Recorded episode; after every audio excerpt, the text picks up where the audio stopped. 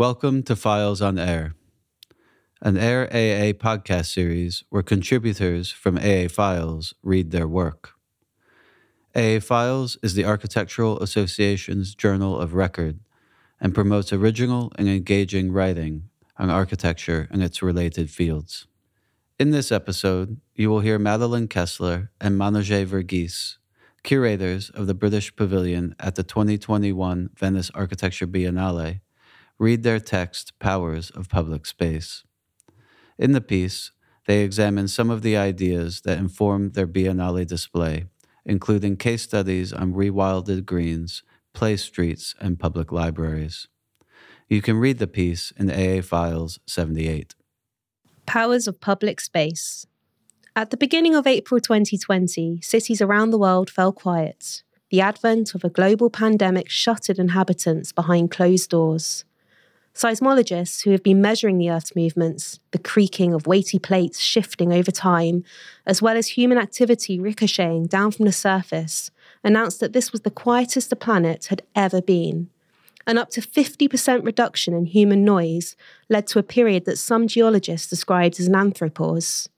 The skies were quiet, the roads were empty, and the air was cleaner, while offices, restaurants, shops, and social centres lay dark. Yet life was not wholly absent.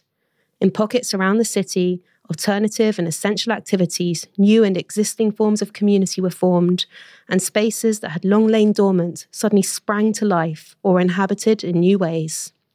As the domestic realm expanded to consume our everyday lives, people could no longer be contained by four walls and a roof. Instead, city dwellers looked to the parks and streets, to nature and neighbourliness for some sort of familiarity and hope. Many living in cities without cars, bikes, or public transport networks in operation found themselves limited to how far they could walk. Instead of retreating into their homes at the end of a long and weary day, city dwellers began to explore their local areas, walk the winding streets, and traverse the roads, which were suddenly quiet. A heightened sense of localism erupted in neighbourhoods around the world, with countless mutual aid societies and spontaneous community schemes forming in the first months of the pandemic. Yet the need to be outside far outstripped the supply of public space, with governments, local authorities, private institutions, and community groups having to think creatively about utilising new spaces or safely monitoring existing ones to allow the public greater access to nature. Public space has been described as the stage on which the city's social and cultural life is acted out. While architects often talk about the importance of it, there are very few spaces left in today's towns and cities that are collectively owned. From gated squares and historic estates such as Bedford Square in London to large monocultural developments such as Hudson Yards in New York, cities around the world are witnessing a proliferation of privatised public space. In the UK, financial pressures have controlled the evolution of the city since Margaret Thatcher came to power in 1979, with public land being sold for private development, often to foreign investors, without public knowledge. This has created huge inequalities with regard to the types of public space provided and who has access to them, a trend that has only been highlighted by the COVID 19 pandemic. For the British Pavilion at the 17th Venice Architecture Biennale, we explored how to reframe privatised public space beyond the binary of public space always being understood as goods and private space always being bad. Titled The Garden of Privatized Delights, the pavilion takes inspiration from Hieronymus Bosch's triptych, The Garden of Earthly Delights, painted between 1490 to 1510. The painting frames the middle ground of Earth depicted on the central panel between two extremes the utopia of the Garden of Eden or heaven on one side, and the dystopia of hell on the other. To develop our concept, we began by digitally uninhabiting Bosch's painting, revealing a blank landscape devoid of life and activity. It was eerily reminiscent of inaccessible, privatized spaces. Our interpretation of the painting, The Garden of Privatized Delights, presents Bosch's heaven as the utopia of the commons before the Enclosures Acts of the 1750s and onwards. Hell as the dystopia of total privatization and the middle ground as privatised public space. The latter, we argue, offers an opportunity to create more inclusively programmed and inhabited places in towns and cities. We want to challenge the polarization of private and public as a tool to create divisions within society. Instead, we aim to rethink how architects can work with the public in order to invent new frameworks for improving use, access, and ownership of Britain's public spaces. The rapid increase of privatised public space within the UK has frequently been problematised, although little has been done to address its root causes. To start with, we might ask is public space the same as publicly owned space? While public space describes those areas accessible to everyone, publicly owned space, the political economist Brett Christophers explains, is called public land not because the public necessarily has a right to access and use it, but because the public, via the state that represents it, ultimately owns it. Christophers' book, The New Enclosure The Appropriation of Public Land in Neoliberal Britain, estimates the fire sale of public land by the British government since 1979 to be around 2 million hectares, or about 10% of the entire British landmass.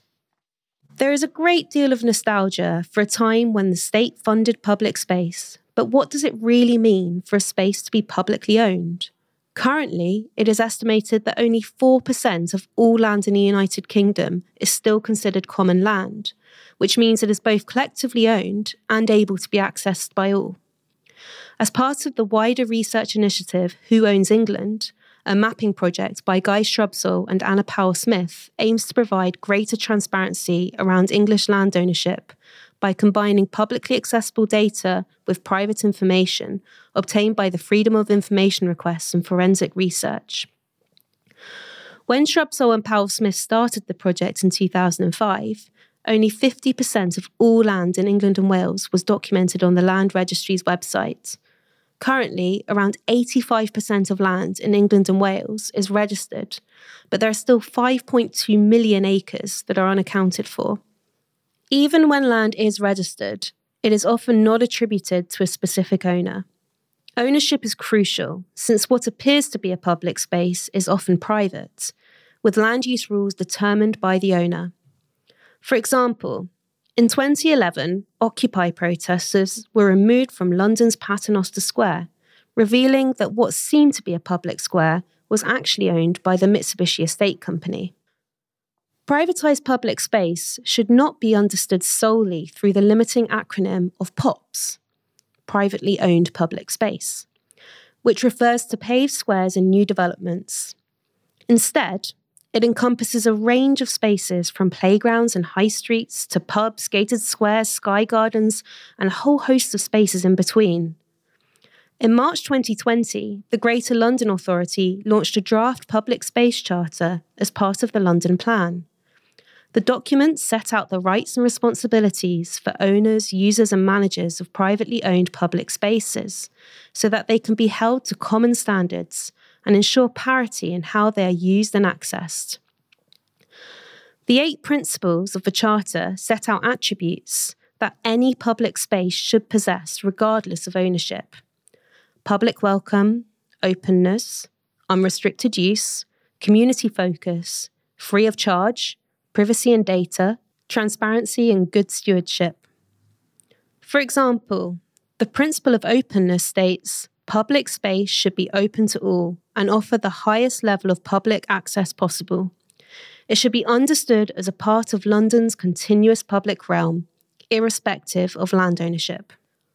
Though it is not a new phenomenon, privatised public space and private landowners increasingly control the way cities operate around the world. These spaces are becoming places of class privilege, isolating people from certain parts of the city.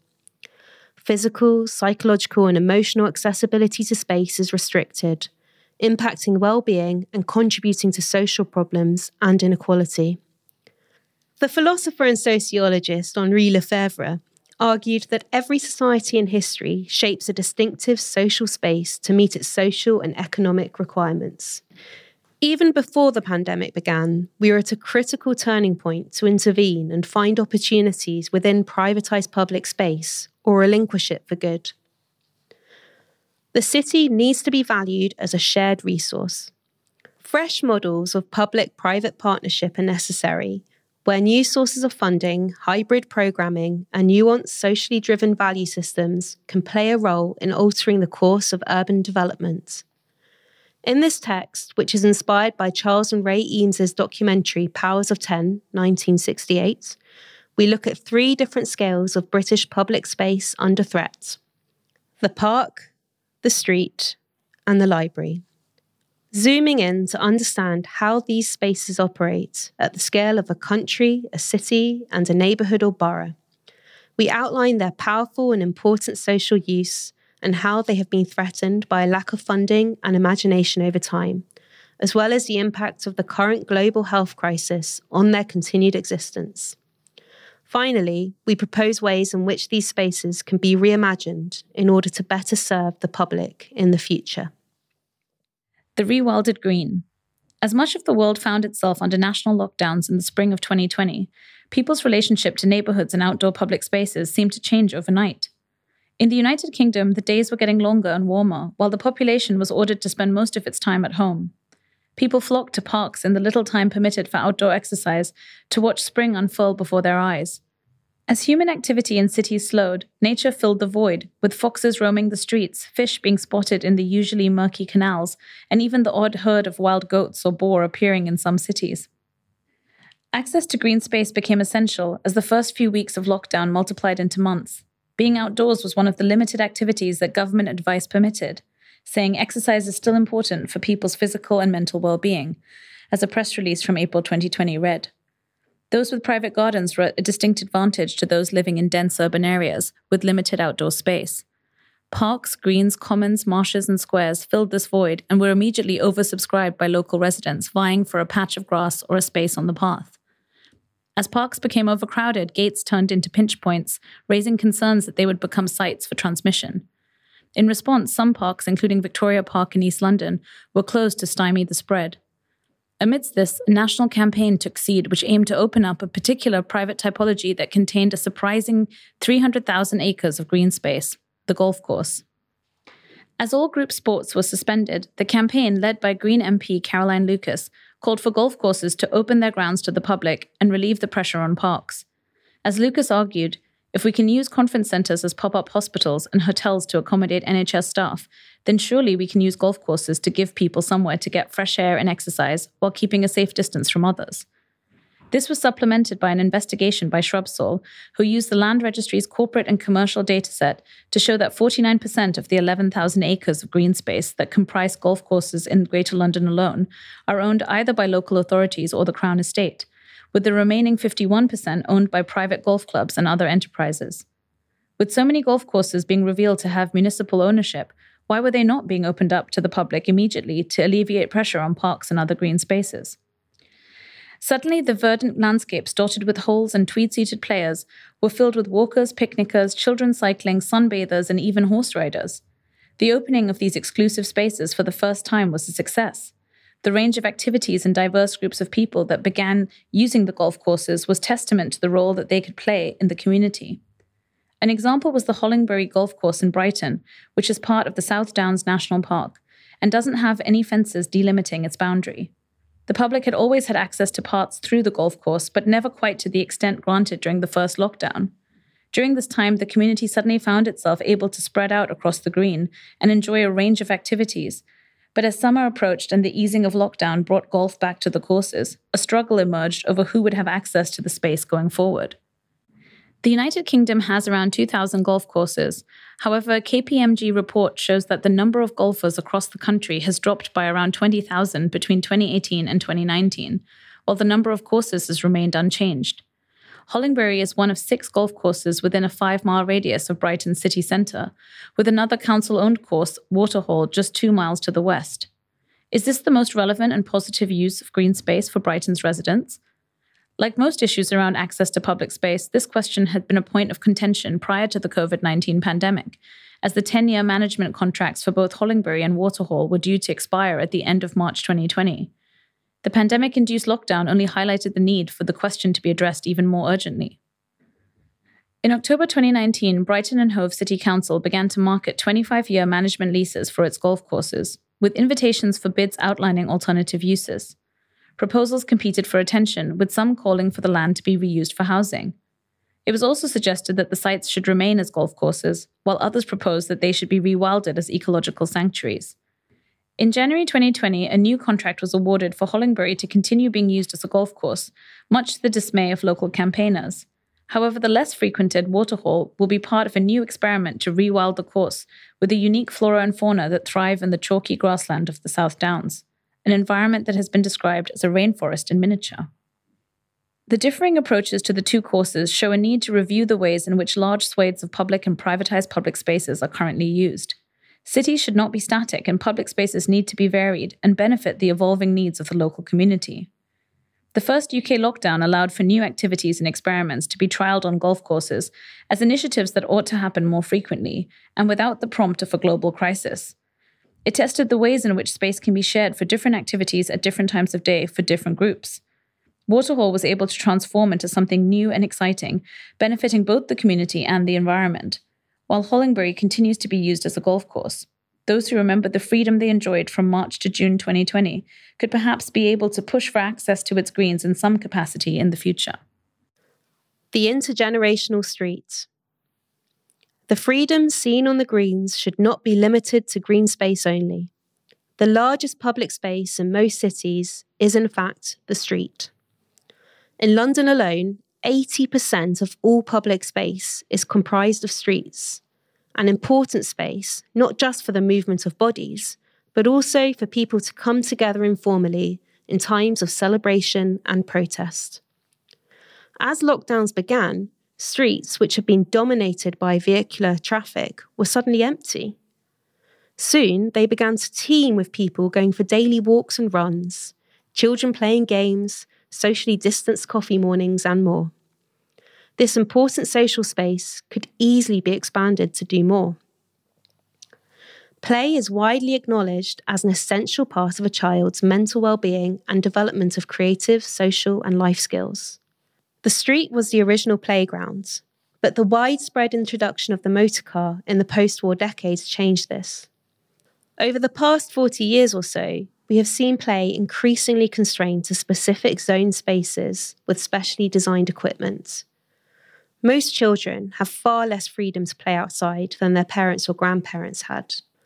Though the world may have changed, the need for children to play outside with friends close to their homes remains constant, and the closure of playgrounds, nurseries, and schools during the lockdowns made it necessary to rethink play as a matter of urgency. Cities were quickly adapted for play with the help of new rules, making it easier to turn streets into play areas. And many neighbourhoods came together to adopt a bottom up approach to creating play streets. The Play Streets model was developed in 2009 on a street in Bristol by parents and co founders of the grassroots movement Playing Out. The movement defines play streets as spaces organised by neighbours on their own streets, creating a safe space for children to play out together on their doorstep. They typically allow children to play freely without organised games or activities. In practice, this means children cycle, scoot, skate, chalk, skip, hopscotch, kick a ball around, and make up games. The model involves neighbours coming together to close their streets to traffic for a couple of hours, creating a space safe for children to play in it encourages healthier streets and has a positive impact on children and communities' mental health and well-being. Play streets also help to strengthen communities by encouraging social interaction between neighbours. Today, many councils advocate for the creation of play streets in their boroughs, but prior to the pandemic, the overall take up of the concept had been quite slow, especially in areas where the local authorities were not so proactive. Communities lacked the knowledge of how to access online resources provided by Playing Out and London Play Streets, which offer templates and step by step guides to setting up play streets. The speed of events during the course of the COVID 19 pandemic changed this. In a July 2020 roundtable with the Greater London Authority exploring how cities might adapt to COVID 19, it was refreshing to hear public sector officials talk about testing ideas quickly and without lengthy trials. By encouraging regeneration teams to adopt an attitude of think fast, act fast, fail fast, their ambition is now to test out ideas in the city quickly and learn from mistakes to improve them on the ground. At the roundtable, Lucy Musgrave, founding director of Publica and Mayor's design advocate, said, Last week, I was part of the discussion around child friendly cities, which raised a whole series of issues about rights and inequality for what's happening now in terms of COVID, but also in terms of the climate emergency. There is an opportunity here to join all these things up. The street is on people's doorsteps. It can be a vital public space with equipment that children could cluster around, and in addition, local play enables children to access toilets in their homes. While most public realm improvements cost money, play streets do not. We can learn a lot from this bottom up approach to play and encourage the creation of more play streets going forward by making local communities aware of how to go about installing a play street. As a result of COVID 19, Transport for London's streetscape plan was accelerated to provide more cycle lanes, expanded pedestrian access, play streets, and other initiatives to pedestrianise the city. Playful road markings, better signage, well designed and interactive street furniture and landscaping are all easy measures to transform streets into spaces for public enjoyment. A good example is design studio Europa's playful graphic interventions on Station Road in Harrow. But the street does not have to be for children only. By using play as a catalyst, an intergenerational and collective street can provide a safe and healthy space for creativity, discussions, socialising, and learning. The Community Library. If the High Street is the backbone of all UK towns and cities, then the library is its civic heart. It is not only a space in which to borrow books and pore over their pages in cosy corners. It has also become a community centre, a meeting point, a site of knowledge exchange, a help desk, and an internet access point. A 2012 report produced by the Society of Chief Librarians revealed that public libraries in the UK held 92 million books and that more than 60% of Britons own a library card.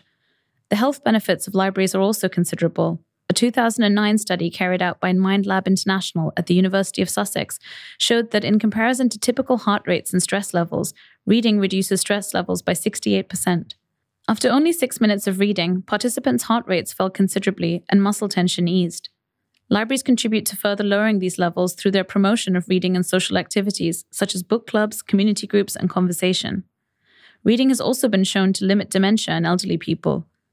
The library can be a fixed building, a mobile collection, or a satellite within other public services, such as youth centres or care homes.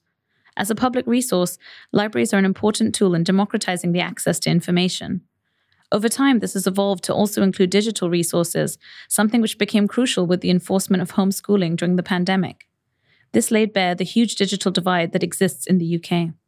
However, the typology of the public library in the UK has always been contentious. It was first introduced through the Public Libraries Act of 1850 as a result of the Victorian Free Library movement, which campaigned to improve education through access to libraries. Despite evidence of the success of libraries across Europe, the British government was concerned about the cost of implementing this service across the country, as well as the social transformation that more equal access to knowledge might bring about.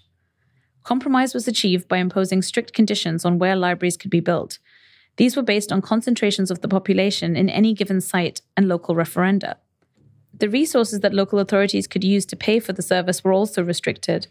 During the 20th century, the National Library Service was reformed by a series of acts which transferred responsibility from local authorities to county councils to central governments and back again.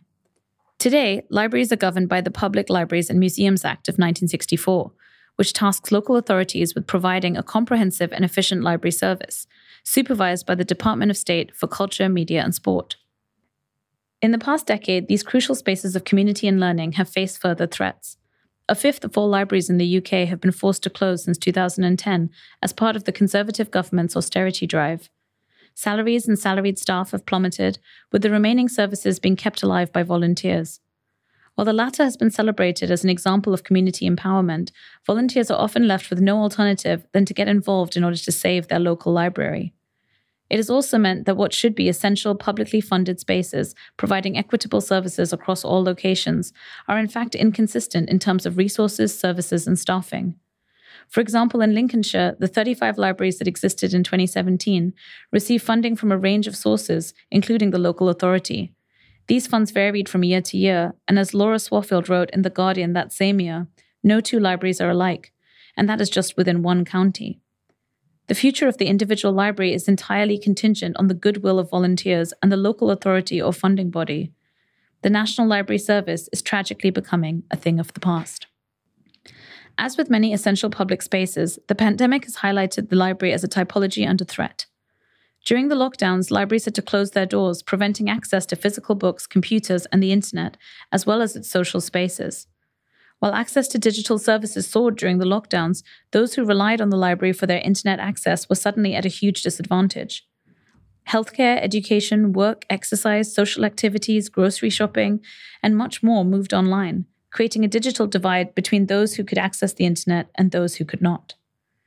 In 2011, 23% of the British population did not have an internet connection at home. In the same year, the United Nations declared that access to the internet was a basic human right. For those without internet access at home, public libraries uphold that right. Over the past decade, as funding for all civic services have been cut, new hybrids have emerged that fold job centers, credit unions, and post offices into the library. For every closure of a library, the loss is often compounded tenfold, as all of its additional services are also lost. How can these important spaces not only be saved, but multiplied and enhanced? The library should be understood as more than a public space. It is an extension of spaces of education and could perhaps access better funding if it was defined in this way. Such a recategorization might help to preserve existing libraries and provide more resources for new spaces to be built. But this change would need to happen at a policy level in order to be widely accepted. For every library you create, you install and maintain a community. Privatized public space. As we move from rewilding golf courses to expanding the potential of the street to rethinking the provisions of libraries, it becomes apparent how well designed public spaces are at the heart of any functioning city.